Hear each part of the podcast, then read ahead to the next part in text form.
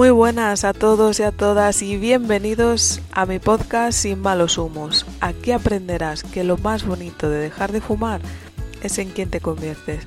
Me llamo Isabel Aunión y juntos aprenderemos a entrenar la mente para decirle al tabaco sayonara baby. Uf, menudo parón. Muy buenas a todos, ¿qué tal? ¿Cómo estáis? ¿Cómo os sentís? Madre mía, se viene un episodio de ponerse en situación, explicar por qué no ha habido episodios estas semanas. Y bueno, es que honestamente, ¿cómo ha empezado vuestro dos mil veintitrés? Porque el mío bastante revuelto. Muchas emociones, muchas grandes decisiones de las que partir. En fin, todo empezó con visitas, enfermedades, anhelos y poco a poco eh, tuvimos que estar colocando nuestra silla. Eh, un momento, ¿os he hablado antes de la silla? Porque yo creo que no. Bueno, da igual, y si os he hablado de la silla, pues os hablo dos veces. Bien. Pues tal y como vivimos el osito, que es lo que en castellano se denomina como señor marido, y yo, el osito y yo, eh, denominamos a nuestra relación como una silla. Nos gusta, nos gusta esa visión, con sus cuatro patas, su asiento y su respaldo. Empecemos por las cuatro patas. Estas patas serían amor. Es una emoción muy subjetiva, realmente no existe una definición certera porque cada uno lo experimentamos de una manera única. Entonces la única certeza que tenemos es que cuando es amor, lo sabes. La segunda pata sería sexo. Es importante porque mostrarte en tu desnudez delante del otro es un acto de libertad, de confianza y suficientemente íntimo como para llegar a un equilibrio con sentido. Si me veis que pronuncio raro las palabras, es porque tengo anginas y también tengo un poquito de fiebre. Me han pegado un virus de escuela infantil, pero aún así no quería dejar pasar ni un minuto más para grabar este episodio. Siguiente pata, hemos dicho amor, hemos dicho sexo, ahora viene la de la amistad, que fue la que tuvimos que reparar el osito y yo. A nosotros nos encanta jugar, pues a volver a ser amigos. Nos lo pasamos de lujo, nos reímos, de hecho nos carcajeamos y entramos en pique de a ver quién dice más tonterías hasta que te duele la barriga. Otra cosa que nos encanta hacer como amigos es compartir y no aficiones y tiempo. Hacerte alguna escapada con amigos mientras el otro se queda con la niña, pues mola. Y mola mucho, ¿para qué engañarnos? Hola, Yune, del futuro. ¿Y qué más forma eh, parte de la amistad? Bueno, pues también compartir lo que pasa por dentro de nosotros, aunque a veces no sea tan agradable. Llorar, patalear o soltar lo que haya que soltar. Y entonces reconozco que en esta parte la silla ya le hemos echado tres en uno varias veces. Siempre se estropea, pero siempre que la reparamos se vuelve más robusta. Y la última pata sería la proyección a futuro. Y es una pata que si partimos porque cada uno de nosotros sabe la visión de lo que será su viaje, como persona individual, es importante saber quién va a ser el copiloto, porque al fin de cuentas es quien va a poner la música y no queremos ir escuchando mierdas toda la vida, ¿no? El caso. Que si esas serían las patas, el asiento, a nuestro entender, es la comunicación. Así que adivina qué es lo que pasa sin asiento. Pues que te sientas sobre la nada, te caes. Y después toca levantarse. Adivina también qué ocurre si una de las patas está rota o no existe, pues que la silla se tambalea y te caes. Para nosotros el respaldo es ambición, ambición de ser mejores cada día, como personas y como pareja. Hambre de comernos el mundo y disfrutar cada segundo en presente de nuestras vidas. Cuando reposas tu espalda sobre la ambición, se genera paz, ya que la ambición hace que todo tenga sentido, porque te das permiso para esforzarte, porque vas a por todo aquello de lo que ya te sientes merecedor o merecedora. Y así se conformaría nuestra silla. ¿Qué pasó? Pues muy simple, lo que pasó fue que una de las patas, como te he dicho, hubo que repararla. Entonces, pues bueno, el caso, que se me va la olla y eh, así arrancó, digamos, la primera semana del dos mil veintitrés. Compartiendo visión, creyendo el uno en el otro, administrando nuestros dineros y la manera de producirlo, agendando momentos juntos, momentos de soledad, momentos con amigos, momentos en familia y abrazos, arrumacos, apapachos y más abrazos. Ok, di espacio a lo que en ese momento para mí era lo urgente, aunque lo demás no dejaba de ser importante, pero eh, lo primero siempre es lo primero. Así que después de esto y según avanzaba enero tenía organizada la agenda. Estaba dando ya mi doscientos por ciento. Soy de esas personas que cuando va por algo lo da todo absolutamente. De hecho, se me está ocurriendo que te voy a contar lo que hice por permanecer en una carrera que no me gustaba, que es Teleco, que ya te he ido comentando a lo largo del podcast, y eh, que saqué con afán de encontrar la seguridad y la certeza forever and ever. ¿Cuánto daño hizo esa canción? El primer año de carrera, pensando que estudiando el día de antes o los dos días de antes, eh, bueno, pues aprobaría todas las asignaturas como llevaba haciendo toda mi vida, suspendí hasta rellenando la matrícula. Menudo fracaso. Pero como a mí siempre me gustaron los retos, además mentí a mis padres diciéndoles que había aprobado esto, lo otro y lo de más allá. Yo ya ni me acuerdo, pero la que debe de acordarse es mi profesora del teórico de conducir, que se sacó un máster en psicología con mis confesiones sobre mis mentiras y manipulaciones para que pareciese que no pasaba nada. Ese verano tomé una decisión que, bueno, podemos cuestionar desde el punto de vista en el que nos encontramos ahora, pero yo te la cuento para que también puedas aprender de mis errores. Ese verano decidí ir a por la asignatura que todo el mundo me decía que era la más fácil para garantizar la plaza. Año de gracia se le llamaba en la universidad. Y que así no me echaran y mis padres no descubrieran todo el pastel. Y sí, solo fui a por una asignatura. Margen de éxito, nulo. Pero dándolo todo sin que se pasase por mi cabeza que si el profesor tenía un mal día o no había tenido tu, su momento Olbran, podía poner un examen del infierno. Y adivina lo que saqué. Un cero y medio. Como lo escuchas, cero punto cinco. Así que solo quedaban dos oportunidades. Dos exámenes que aún no se habían realizado, porque este era el tercer, digamos el antepenúltimo. En un examen lo habían pospuesto porque el conserje, el día que era, se puso malo y la habían pospuesto veinte días. Por lo tanto, tenía veinte días para prepararme Mates uno. Que según los repetidores, era una asignatura horrorosa. Pero bueno, yo necesitaba sobrevivir y quedarme un año más en la carrera. Y después también tenía Mates dos. Y era el día siguiente, por lo tanto tenía un día y una noche para estudiarme Matemáticas dos. ¿Y qué hice yo? Pues descubrí qué pasaría si no desistía. Así que fui a por ambas. Sí, ya me había aprendido la lección de enfocarme en lo que está bajo mi control e ir al doscientos por ciento. No iba por una.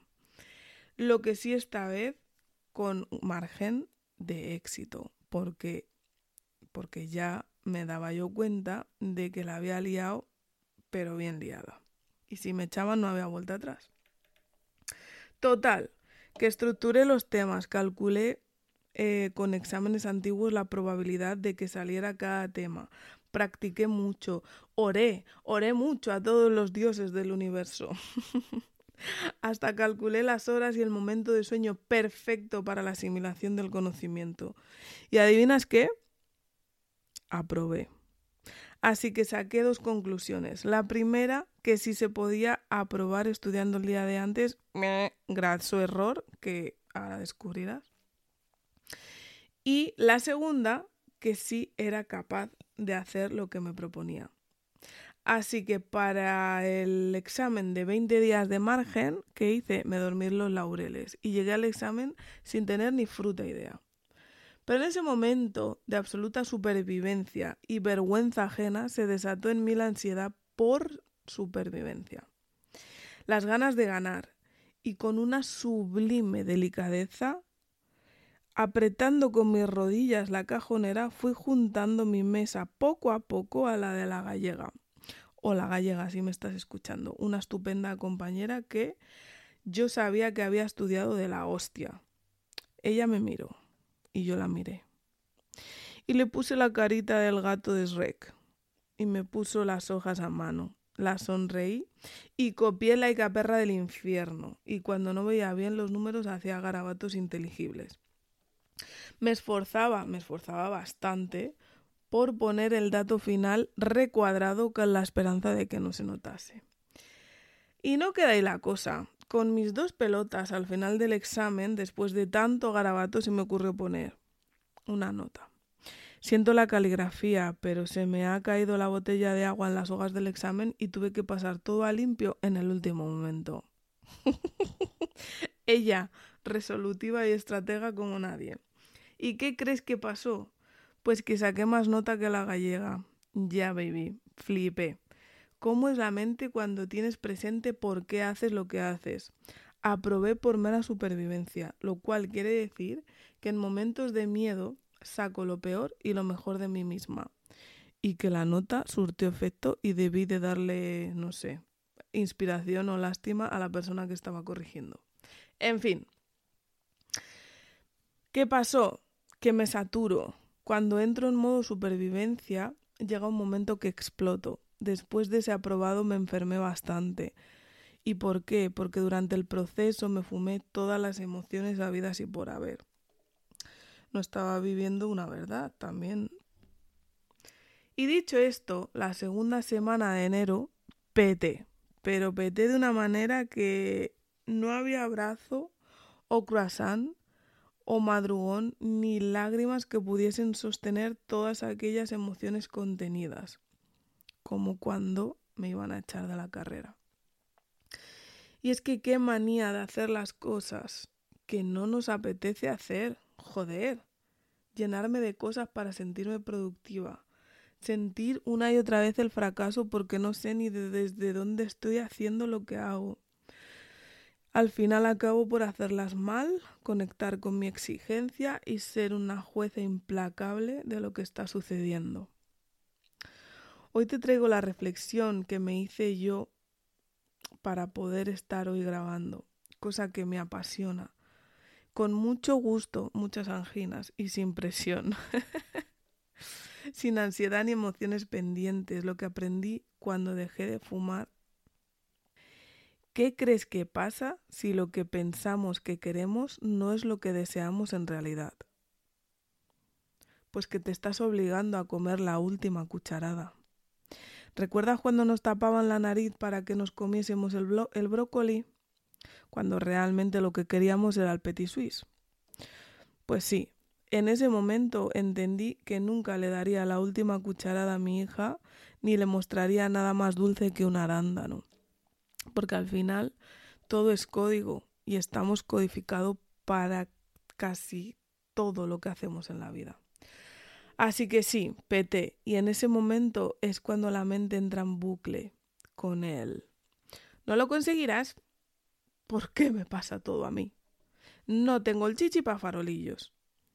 Como ya me conozco y además tener personas acompañadas me hace crecer cada día y reflejarme en muy lindos espejos, me dije, para ya. Se acabó. Así que hoy te traigo un bonito palabra que descubrí el otro día, holandés, que dice se nixen.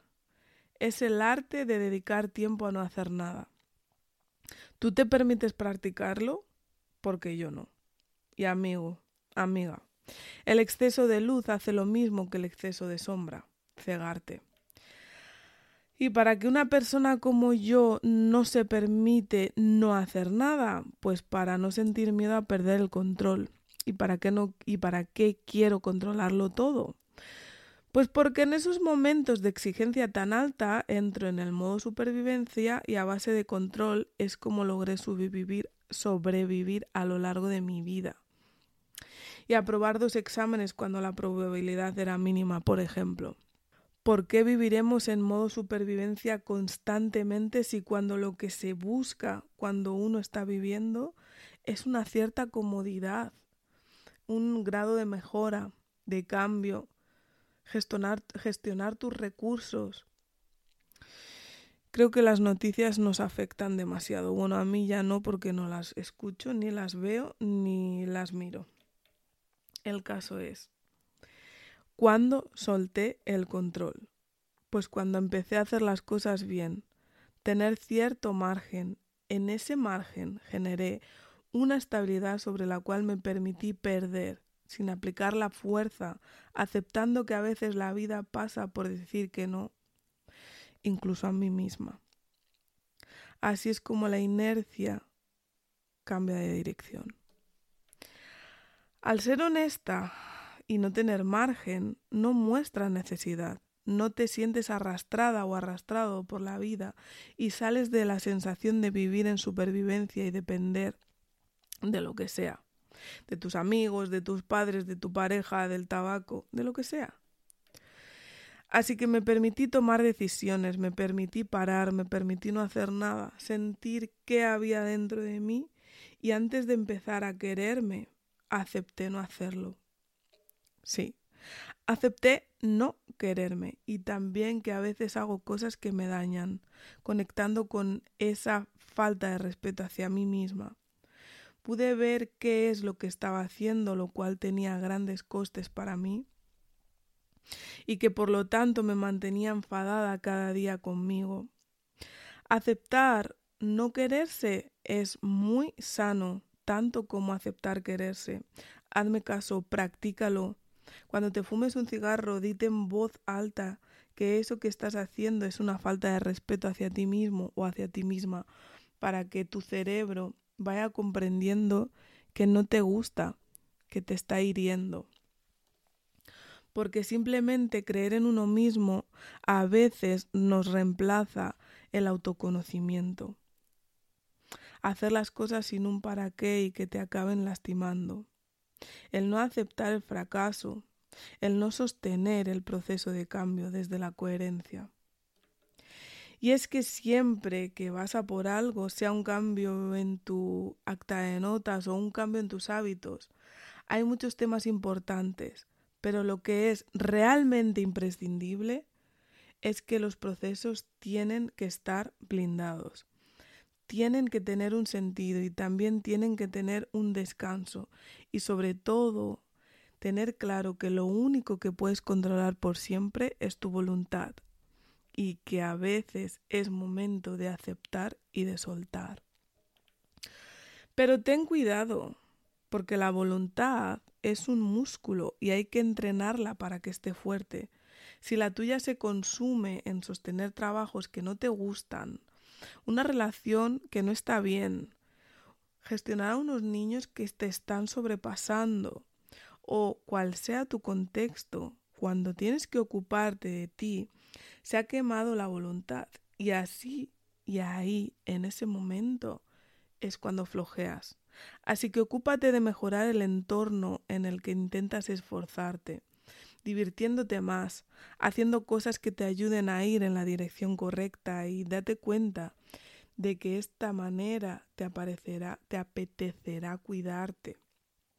Sí, va a apetecerte cuidarte y ser una persona saludable, porque hay hábitos que a muy corto plazo ya te hacen sentir beneficios, pero requieren de voluntad para llevarlos a cabo, y dejar de fumar es uno de ellos.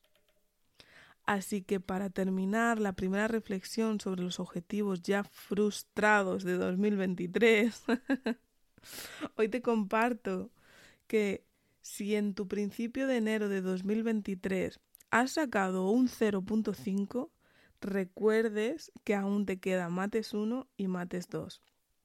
Recuerda que el resultado que buscas nunca se cambia.